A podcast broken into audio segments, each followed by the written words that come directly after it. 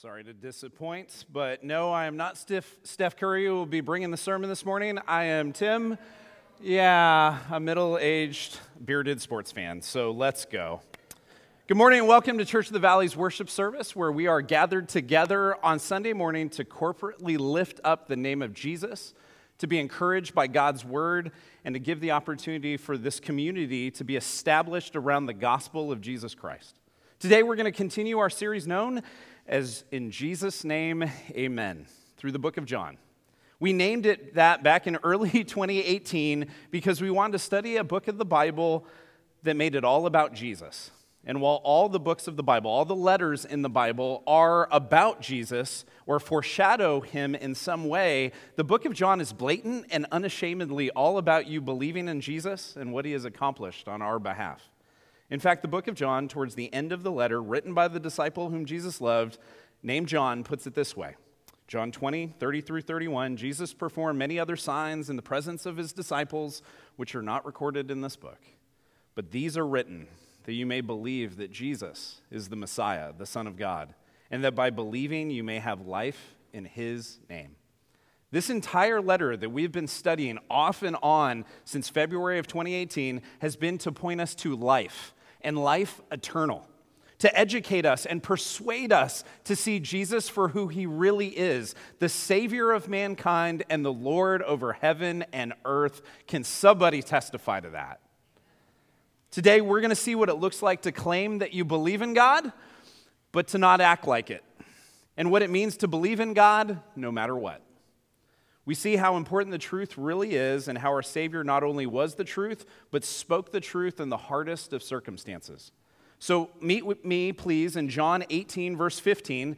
And as you turn there, let me tell you about a man who attempted to evade his, the truth from his wife. Once, a drunk husband snuck up the stairs quietly in the home after an evening of binge drinking. He looked in the bathroom mirror and he bandaged the bumps and bruises he had received in a fight earlier that night. He then proceeded to climb into bed, smiling at the thought that he pulled one over on his wife. When morning came, he opened his eyes, and there stood his wife. You were drunk last night, weren't you? No, honey, I wasn't. Well, if you weren't, then who put all the band aids on the bathroom mirror? and with that, let's engage in God's word, where we left off last week, John 18, verse 15. Simon Peter and another disciple were following Jesus because this disciple was, no, people are now getting the joke. That's good. Because this disciple was known to the high priest, he went with Jesus into the high priest's courtyard. Jesus being led to meet with the high priest after Jesus' arrest has both Peter and another disciple of Jesus following close behind. Now, here's where speculation sets in. Have you ever read the Bible and just assumed some things? In many, people will assume that who is being spoken about here is John because John had this habit of not referring to himself in his own gospel by name. But there is an assumption that this unnamed disciple of Jesus had some connection to Annas, the former high priest, and Caiaphas, the current high priest, who was Annas' son in law. And this disciple was possibly might have been a relative or have some other connection, which the Gospels are quiet on. Matthew, Mark, Luke, and John don't tell us exactly why this other follower of Jesus got to go see the high priest. But, real quick disclaimer something I got out of this because we don't really know it's this. If Scripture is quiet on something, and there are things that Scripture is quiet on, if Scripture is quiet on something, please do not obsess over it. You don't have to. More often than not, we look for answers to questions that really don't have any influence on our spiritual well being. That doesn't mean we shouldn't question things or address our doubts, but often I see people be distracted by things that God never intended for us to make ultimate. And this can create what ends up happening is a conspiracy theorist in us biblically, which perpetrates the assumption that, like the enemy's scheme in Genesis 3, that God is holding out on us in some way. Verse 16. But Peter had to wait outside at the door. The other disciple, who was known to the high priest, came back, spoke to the servant girl on duty there, and brought Peter in. Now, Peter was just a fisherman, which points to the reality that these followers of Jesus weren't the most gifted or effective. They didn't have a pedigree that made them better than anyone else. In fact, based on Jewish tradition, most of the disciples, other than Judas, were not expected to be to really amount to anything spiritually, but Judas was. But look at what point look at what point that Luke makes in the book of Acts. He says it this way in Acts 4:13. When they saw the courage of Peter and John and realized that they were unschooled, ordinary men, they were astonished and they took note that these men had been with Jesus. Now, I know how some people treat this contrast about Peter. They might think, well, who needs to learn or grow in their understanding of Scripture? Why spend time in the Scriptures? Because all we really have to do is just spend time with Jesus. But the reality is that all of the apostles, all of the people who wrote the New Testament, had been with Jesus, had been filled with the Holy Spirit. They learned, and here's a crazy thing they grew together. They grew through one another and through the study of the truth of God's Word. So they not only would be more informed, but as we've talked about lately, they'd be transformed through the reading and doing of the Word. So we have Peter, who eventually gets invited to see the high priest. And look at what happens as he is questioned by the servant girl regarding his connection to Jesus who had just been arrested. Here's what happens, verse 17. You aren't one of these this man's disciples too, are you? she asked. Peter replied, I am not. Wow. So I know what you might be thinking. Peter, what? You just cut, cut off a dude's ear attempting to stop a mob from taking Jesus, and now you're claiming that you don't know him? Seriously? What's your deal? Okay, I'm going to speak to us as Church of the Valley real quick. Um, every single one of us does this too. You don't believe me? How often do we disown Jesus because we don't want to talk about him with our family or friends or maybe even strangers because we're afraid it'll get awkward or we'll offend them with the mention of Jesus, who we claim to love and follow and yet keep to ourselves because we think that uh, the conflict his name may bring up doesn't seem worth it. Now, I'm not saying that we need to be annoying. Like our car horn doesn't need to go, Jesus saves. Like that's, I'm sure Tesla might create that, but for now it's just farts. Um, but, but the reality is that there are people in our sphere of influence that God has put there on purpose so that we can be a light to them. You might say, to kind of excuse Peter, you might say, or to excuse ourselves, well, Peter walked with Jesus. He didn't need faith to believe in him. Yet he did. He needed a supernatural faith that he was yet to have. Not because he didn't have enough reason to believe, but unlike those of us who in this room today self identify as Christians, who have truly bowed down to Jesus, he was yet to receive the Holy Spirit, who would turn him and the other disciples from timid fans of Jesus to bold followers and proclaimers of the most important message that could ever be shared. And here it is God stepped into our humanity died in our place, and he rose from the dead. That is the most important message that we can share with someone. And yet, a lot of us are afraid to do it. And Peter, in this context, is more worried about his way of life than his allegiance to Jesus. In America, we won't be martyred for our faith or put to death for claiming Jesus Christ as our Lord. But we may be embarrassed by other people not believing the same thing or feel excluded or looked down upon. And I got to admit that that persecution kind of seems worth it, don't you think? Oh no, you defriended me. The reality is, I don't always like sharing my faith. I can be real about that. I'm kind of the compelled guy, so I'm expected to share my faith. Hi, nice to meet you. Jesus? No, that's not what I do. COVID, especially, has made me more of an introvert. Anyone else? Yeah, all right, my people. Now, that doesn't mean that introverts are any less precious to God or effective in ministry. Most of my favorite people are introverted because they can have a one on one conversation like no one else can. But one thing I've enjoyed especially is being more introverted. You guys are going to be shocked by this on my runs. See, when I go on a run, it's just me and the Lord, some music, and a podcast. And I love pounding the pavement on a trail and getting lost in a book or music or a sermon. Now, I'm the weirdo. If I'm running, just so you guys know, um, and some of you have seen me running, and I didn't notice you, and I'm very sorry for that, Adam. Um, but generally, when I'm running, I wave at people that are running past me okay? And so here's what happens half the people wave back to me, and the other half of the people are rude, selfish people who are probably liar, liar, pants on fire kind of people. Hi. okay? So, two Saturdays ago, I was on my 20 mile run, which I'm sure is a sentence we all like to say. And about five miles in, there was a man around my age. He passed me, and I took a break to check my phone because Kyle had texted me. And then I began to run, and I caught up with him, and I asked how far he was going, and he didn't know. And then he asked how far I was going. And we ended up running about five miles together. I, I ran a little slower because I wanted to be able to talk, and, and if I run fast, I can't talk. And I found out a bunch of things about him where he was from, where he worked, how long he's been in the area, what his family's like, what his interest rate is on his mortgage. I mean, these are the things that come up when you run. and at some point, he started to ask me questions back. Now, I have the sweet luxury, which 11 of us do on staff at the church, uh, where I work at a church, so it's a really great way to see if someone's interested in spiritual things. Because you go, hey, where do you work? And they're like, what do you think? Software engineer. I'm like, duh. And then they're like, where do you work? And I'm like, I'm a pastor. And they run away. No, that's not what happened.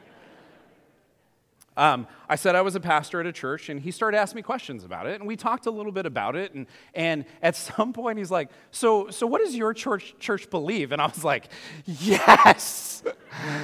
and I got to share the gospel with him. And then I took him down to the creek and baptized him. No, that didn't happen, but I did share the gospel.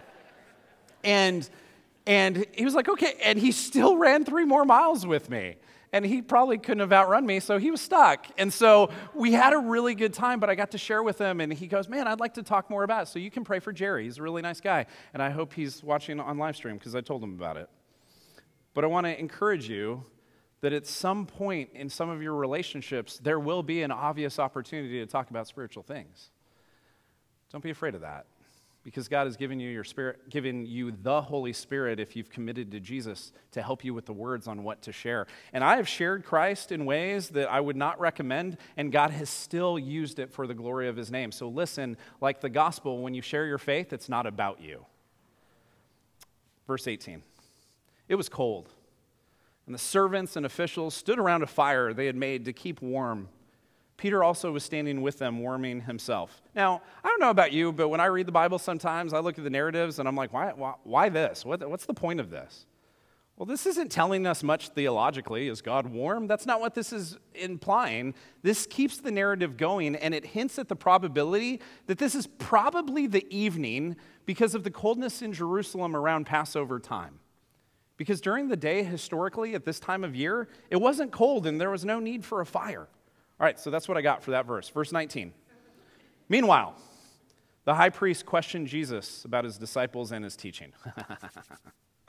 the high priest is questioning Jesus about the people that are following him, the people that claim that they know him, and they're questioning him about his teaching. Jesus makes known that nothing, we'll see this in a moment, that nothing that he has done has been in private. Nothing he has taught has been to create insurrection or behind the backs, uh, backs of the authorities and the public, as if to undermine the authority of the religious authorities in this culture. He was open about who he was and what he came to do. Verse 20 I've spoken openly to the world, Jesus said. I always taught in synagogues or at the temple where all the Jews come together. I said nothing in secret. Now, Jesus is a master communicator. I mean, he's God. And he not only knew how to explain something, but he often would do it in parables. We, in a lot of times, or we would understand a parable as an analogy. So that for some it was obvious, and for some it was difficult for the, the hearers to actually understand what he was communicating. But this was not to be secretive. This was to give those with what the Bible calls ears to hear an opportunity to comprehend. And for those who did not have the ears to hear, it was a grace so that they wouldn't understand and effectively harden their own hearts because they would be unwilling to obey. Jesus taught the Jews in the synagogues and temples, but Jesus also taught on the mountainsides and in homes. So is Jesus mistaken or is he lying? No. The point is he was making was that the doctrine, the content of what he taught never differed. He didn't give one message in the temple and then whispered a different message to his disciples. That's not what took place here. And being consistent with the teaching of the truth was something that Jesus embodied at all times. So, something myself and some leaders in the community at Church of the Valley have noticed is that ever since COVID, there seems to be a disconnect between content, what we're trying to uh, proclaim and explain, and experience, what you experience maybe when you come onto campus.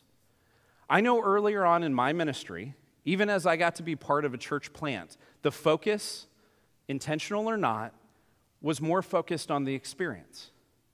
It was more focused on what we can produce in a worship service.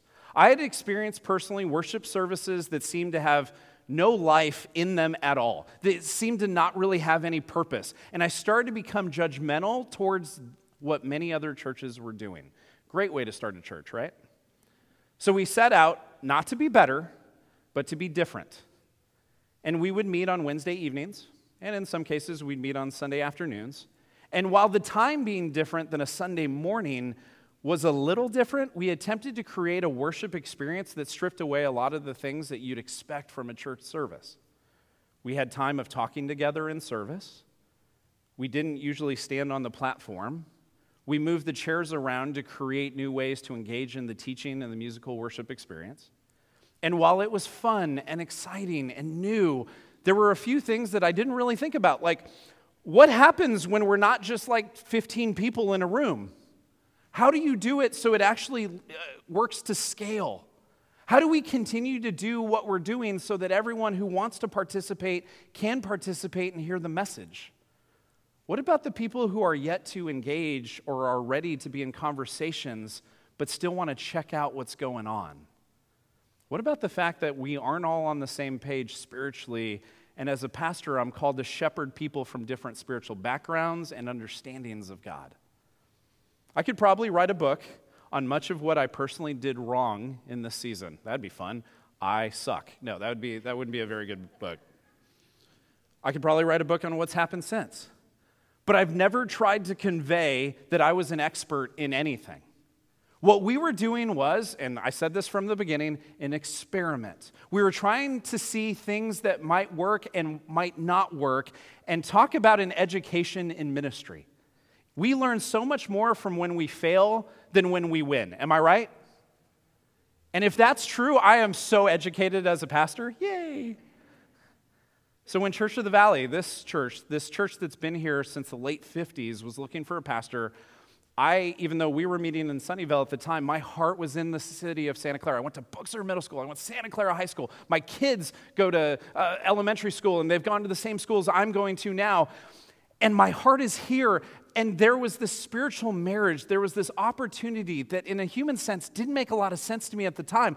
Like the first time I preached here as a guest, I was like, hey, so all I know about this church is I've gotten two speeding tickets right on the other side of this wall. That's what I know about Church of the Valley. There's, the speed limit's too uh, slow, is what I said.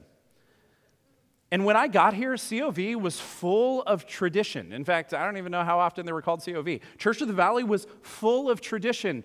And the church plant that I helped start's only tradition was that we were yet to have any traditions. And bringing these two communities together seemed like an awful idea to some people. They're not here. but I loved it. I loved it not because it was all easy and frappuccinos and rainbows, but because as we did it and people didn't get along, there was an opportunity for people to think less about themselves and more about other people. I'd love to say that everyone got along, that there was no drama. There was so much drama. There were people fighting about inanimate objects in the church building. There was a person mad at me that I kept talking about the gospel. Sorry, guilty. But here's what we saw happening people from all types of walks, all types of stages of life, all types of past faith. From di- different spiritual backgrounds, were hearing the gospel of grace in Jesus Christ, and life change was taking place.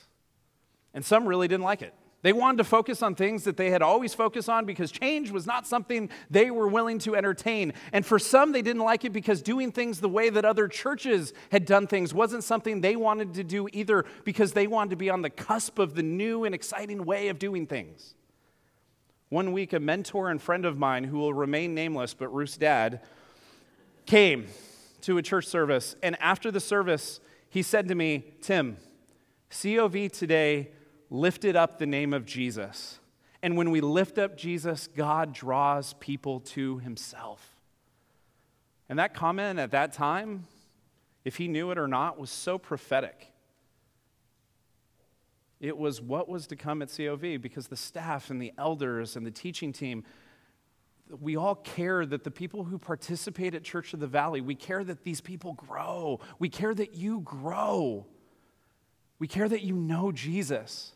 We care that people engage with one another, but what I noticed was that experience for some, without even realizing it, took precedence over the content of the message. And when the experience is the goal, how it makes us feel becomes the marker of what we do here more than lifting up the name of Jesus. And I'm not exactly sure when. I'd like to say that the content of the gospel was always of first importance. But if that's true or not, Many focus more on the experience than the content. And I just want you to know that COV, if you've been coming here for a few weeks, your first Sunday, a few weeks, a few years, or 69 years, like our dear sister Barbara, I want you to know that we are going to preach the gospel no matter what all the time. If we're in John, we're preaching the gospel. If we're in Ezekiel, we're preaching the gospel. If we're in a community group, the gospel is being proclaimed. If we're in children's ministry right now, real quick, your kids are hearing about Jesus. Amen. And we never, ever, ever want to veer from what Paul told the church in Corinth, which was of first importance that Christ died for our sins in accordance with the scriptures, that he was buried, and that he was raised to life on the third day in accordance with the scriptures. So, church, we're glad you're here.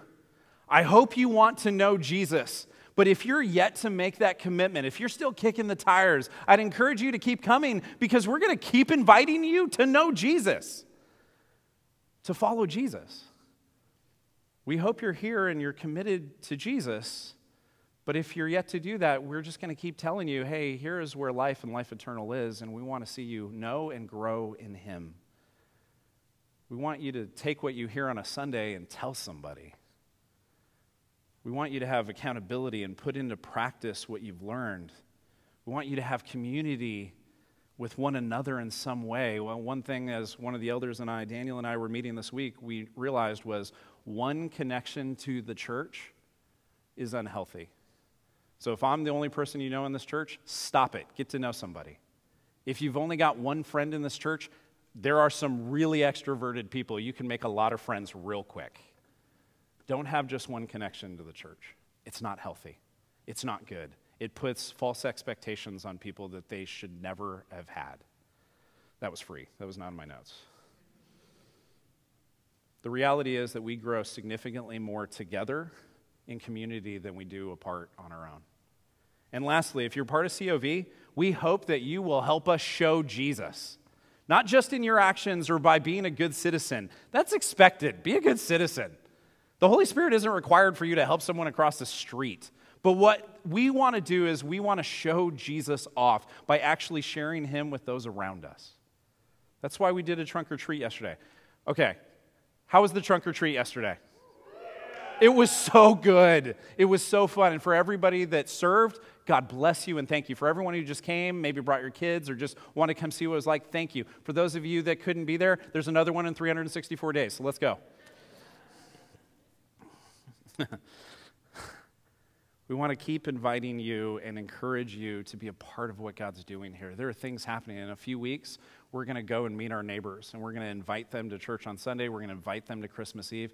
And we're going to do this because not just for the people that need to be invited because we preach the gospel, but we're going to do this for us. Because a lot of us need to step out of our comfort zone and actually tell somebody, hey, there's a great church that we'd love for you to come and check out because Jesus is preached here.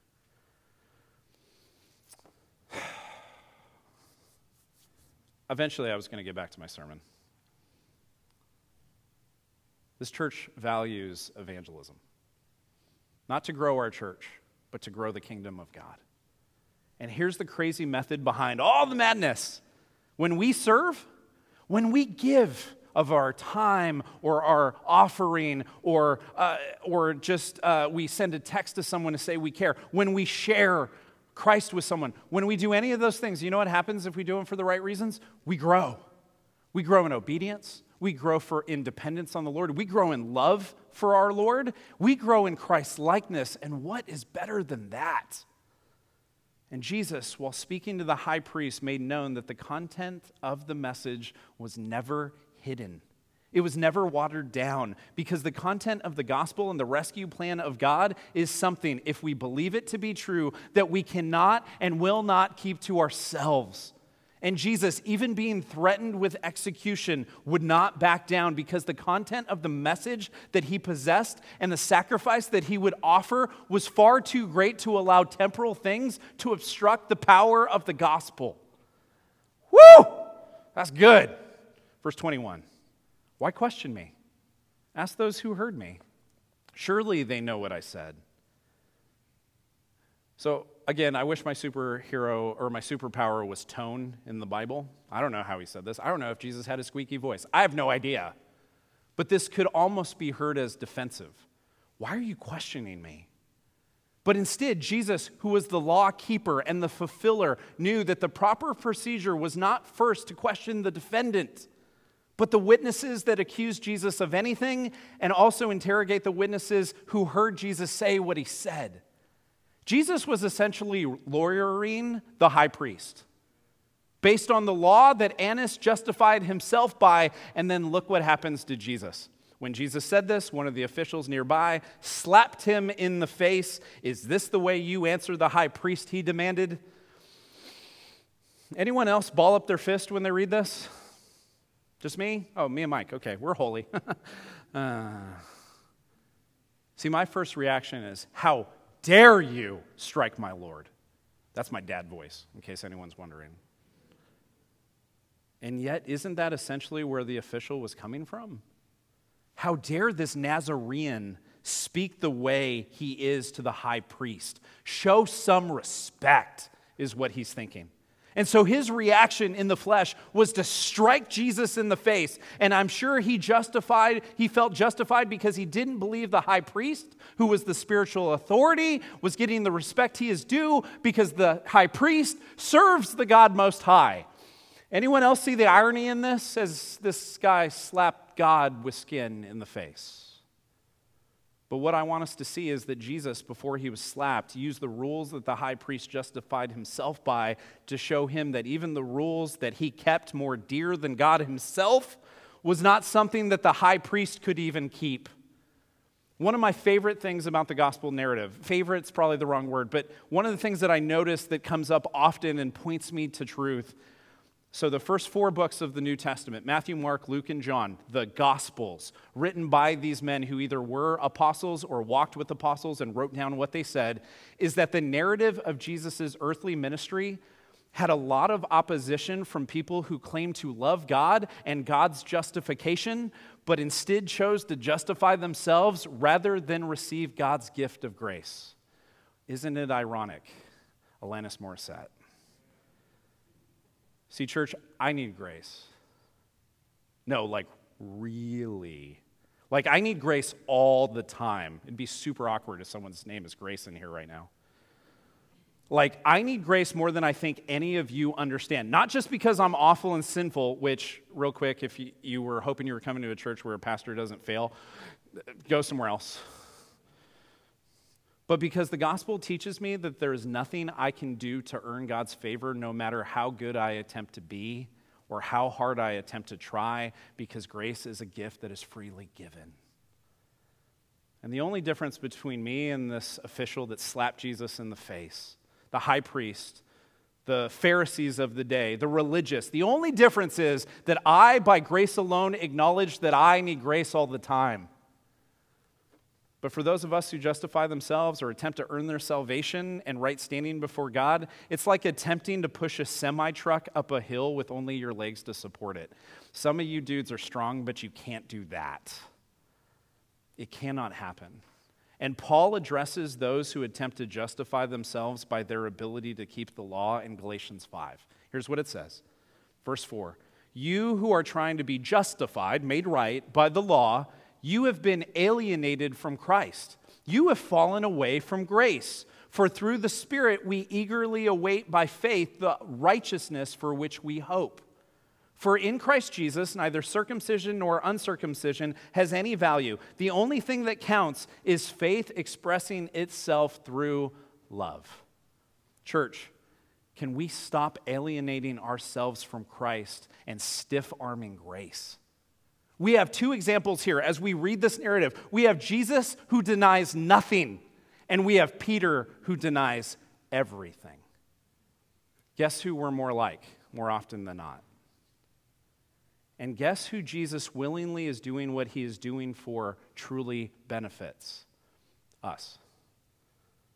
Those who receive his grace, and this passage, I believe, was written and happened in the order that it did, so that we could, even though we deny God on the daily, let's be real, Christ doesn't, and we're with him.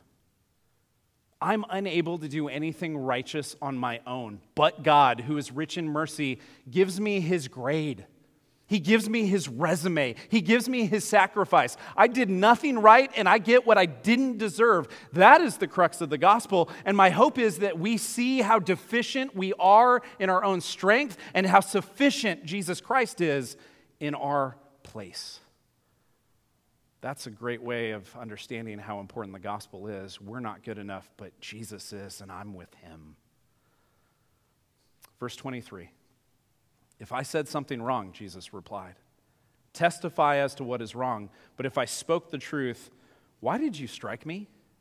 Jesus uses the truth of his words to show the hypocrisy of the judgment of this official to strike him.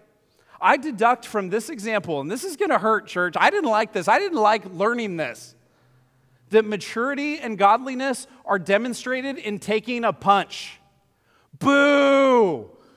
I don't like my own pun- I don't like my own point. My natural self knows how to throw a punch. My natural self knows how to defend himself. He knows how to not only be defensive, but unfortunately offensive. Yet Jesus takes this punch and doesn't react in anger, but he reacts in truth.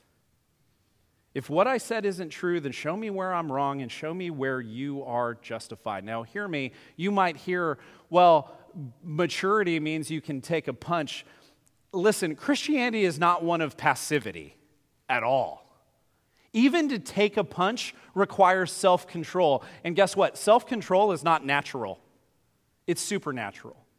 Biblical self control is a work and a fruit of the Holy Spirit. And ironically, it doesn't just happen without opportunities to exercise self control. Lord, I pray for self control. And then you get given a ton of ways to have to exercise it, just so you know. And just because you've exercised self control once doesn't mean it's automatic. There's multiple opportunities for this to actually exercise self control. I am a witness of this because it is a constant issue for me. But God will, throughout our spiritual walk, give us heavenly sandpaper. Does anyone know what this means? Heavenly sandpaper? EGRs? What's EGR stand for? Let's go. Extra grace required. Yep. God will give us heavenly sandpaper and EGRs, extra grace required, type of people able to grow us in the fruit of the Spirit. So uh, turn to your neighbor, and if they're difficult, thank them. No, don't, don't, don't. But God will give us people to help us grow in the fruit of the Spirit from love to patience to self control to kindness and a few others. If you don't know what heavenly sandpaper is, it probably means that it's you.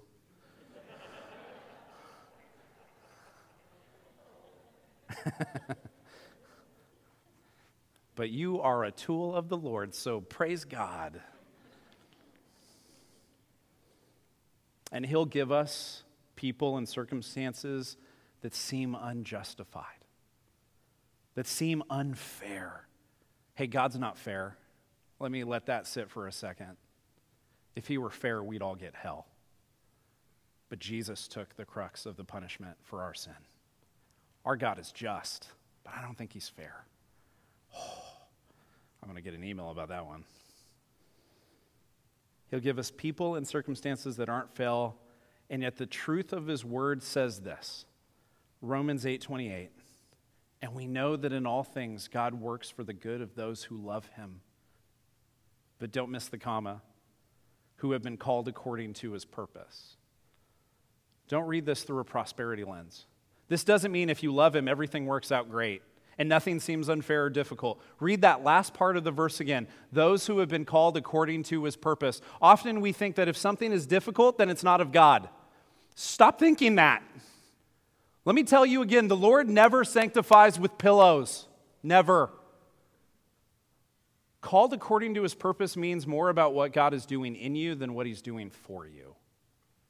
But also, many people think they are following God because they're being a good person. Jesus didn't live, die, and rise again so you'd be a better person, church. That was not the goal. He did it so you'd have the opportunity to be forgiven by faith, reaching out to His grace. That is why. And our Christian walk, while led by the Spirit, requires our effort to go hand in hand with God's leading. Otherwise, we don't grow, we don't learn, we're not transformed. Instead of being like Jesus, we're more like Peter who denies Christ. And guess what? Next week, spoiler, he's going to do it two more times. Or the official who slaps Jesus in the face because we are offended by the fact that Jesus calls us and equips us to a life that looks different than other people. We as a church focus on the content of the truth. We don't get our teaching from cable news. We get it from the Bible. But not just the Bible. I've known a lot of people are like, well, in In-N-Out on the bottom of the cup it says, no, no, no, no. We read from the Bible with the author and recipient and context in mind, with Jesus as the lens and the Holy Spirit as our guide. And we help one another work through what this says. Those of us who teach on Sundays and in Bible studies still have this huge responsibility to interpret the passages that we bring before the congregation within orthodoxy. Okay, now I don't know what you think of when you hear orthodoxy, but this essentially means that we do not want to veer too far from what has been consistently known theologically about God for thousands of years. God's creation of the world and man, sin entering into the world through Adam, the flood, the Israelites, Moses, Abraham, David, John the Baptist, all of this is part of a narrative that points to or foreshadows the coming of our Savior in the, here's a big word, in the incarnation of Christ. That's what we celebrate on Christmas. Ho, ho, ho, uh uh-uh. uh. The incarnation of Christ. His perfect life lived his earthly ministry full of teachings about the kingdom of God here on earth, and the miracles he performed all point towards the reality that he who was without sin would be made sin so that the creation of man and woman could be made right before God. All found in what we call the gospel accounts Matthew, Mark, Luke, and John. We also believe Jesus' sacrificial death, his physical resurrection, were the culmination of his finished work here on earth. His appearances to disciples would be ma- who would eventually be made apostles, his commissioning of the apostles, his ascension back to the right hand of the Father in heaven, his sending of his Spirit, all point to the dependence that we, as post resurrected followers of Jesus, now have on the Holy Spirit, who came to be our comforter and to lead us in the truth of the gospel, to help us think biblically and to grow us in the fruit of the Spirit as we love God, and through that love of God, we love others. The actions of the apostles point us to how God, through the power of the Holy Spirit, built his church on the confession that Jesus is the Christ. The epistles, they're the letters to the church, uh, uh, 1 Timothy or Titus and Romans and Galatia. There are a lot of different letters to a people in a church or persons of a church are written so that the early church could be corrected by the apostles for how they were acting and were perhaps off theologically. In fact, there are many letters written to the churches in the first century that found their way into the Bible, written by the Holy Spirit through apostles, because they, like us, would misinterpret what was written in the book and would act the fool and would not make the main thing the main thing we have the letter known as Revelation. There is no S at the end. If you want to annoy me, call it Revelations, but it's Revelation, which concludes the book and the narrative of God's reign over sin through the sacrifice and resurrection of the Son. While it hasn't happened yet, it paints this vivid and beautiful picture of where we are headed. Now, did I leave anything out? Yeah. There are things like the virgin birth and church governance and prophecy that I didn't touch in my rant. But as we teach the Word of God, book by book, chapter by chapter, passage by passage, verse by verse, we don't get to hide from the subject matter that Scripture points out. which was written, as Paul reminds us in 2 Timothy, all scripture is God breathed and is useful for teaching, rebuking, and correcting, and training in righteousness. And we hold our doctrine. We hold our view of Scripture because it points to Jesus in the highest regard. Because unlike culture and our feelings, Scripture is not fickle or always changing. Verse 24. Then Annas sent him bound to Caiaphas, the high priest. Okay. Annas had been the high priest and was even still called the high priest, but it was his son in law, Caiaphas, who had now been given the title of high priest by the ruling Roman authorities. While Annas no longer was considered the responsible high priest, like a former president, he held onto the title as a respectful honor, and his connection to the current high priest who was a relative, made him more involved than any other high priest would generally be. A short excerpt from a fictional book pointed out the irony about us and truth and the devil. Once the devil was walking alongside with one of his demons. They saw a man ahead of them pick up something shiny. What did he find? asked the demon. A piece of the truth, the devil replied. Doesn't it bother you that he found a piece of the truth? asked the demon. No, said the devil. I'll see to it that he makes a religion out of it. Church, looking at the full counsel of Scripture, at not only the themes of the Bible, but the entire narrative of the Bible, reading the passages not to find something that just makes us feel better in the moment, but to draw us to worship to an eternal God who spoke life into existence while giving us his very word to know him more fully, we can't take this for granted. At least we shouldn't. We can't pick and choose which truth we like. We need to be willing to allow the Word of God to read us and to show us where we need to repent. And as I've grown older and as I've matured and as I've read the Bible, I've realized how often when I read this, I realize that I need to repent every time I read any of it. As I've grown, as I have taken punches from those who claim the same Christ that I do, I've expect, I have personally been expected to take the higher road because of my responsibility as a pastor. I've noticed that I cannot open the word without seeing where I am deficient. And for some people, that's something they're too afraid to see. Or they have such a low view of themselves that any talk of them being deficient makes them depressed. But here's what I know I have a God who extends grace to those who receive it. And it's not earned, it's not worked for. It is gifted and received by faith, and I cannot tell you the difference it has made for some of us to stop attempting to lift ourselves up, but to bow down and lift Jesus up as our justification, as our holiness, as our righteousness, as our salvation, and know that because of Him alone, because of Jesus that we sang as we sang Tremble. Jesus, Jesus. I'm not going to try to sing it to you. You know, my biggest fear as a pastor is that my mic's on during worship. I, I have much faith in my friend Keith. But that through grace alone, by faith alone, we are made new creations who do not need to earn, but can absolutely grow through being available to be matured through the will of God and the work of God through, guess what? Difficult circumstances and people. But I only know that because I dig into this word with many of you. Because I read it not to be informed, but with the hope and expectation that by exercising the truths of Scripture in my life, I can be transformed. So, church, we're going to respond right now. Worship team, I'm going to invite you to come on up. And there's going to be a time of singing. And for some of us, we call this time of singing worship. But let me remind you worship is not relegated to songs with Christian themes. Worship is an act of living. So we can worship even when we aren't singing. Did you know that? We can worship through obedience. We can worship through the reading and applying of God's word. We worship by extending grace to others who do not deserve it. We worship through our giving of our offering. We worship through serving and giving of our time to someone other than ourselves. worship to God comes in many forms. And I know that because of what He says in His Word. So before we sing, would you take a moment? Would you just get in your posture of comfort? would you take a moment to take a breath?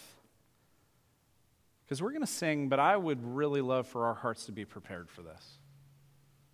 Would you be still?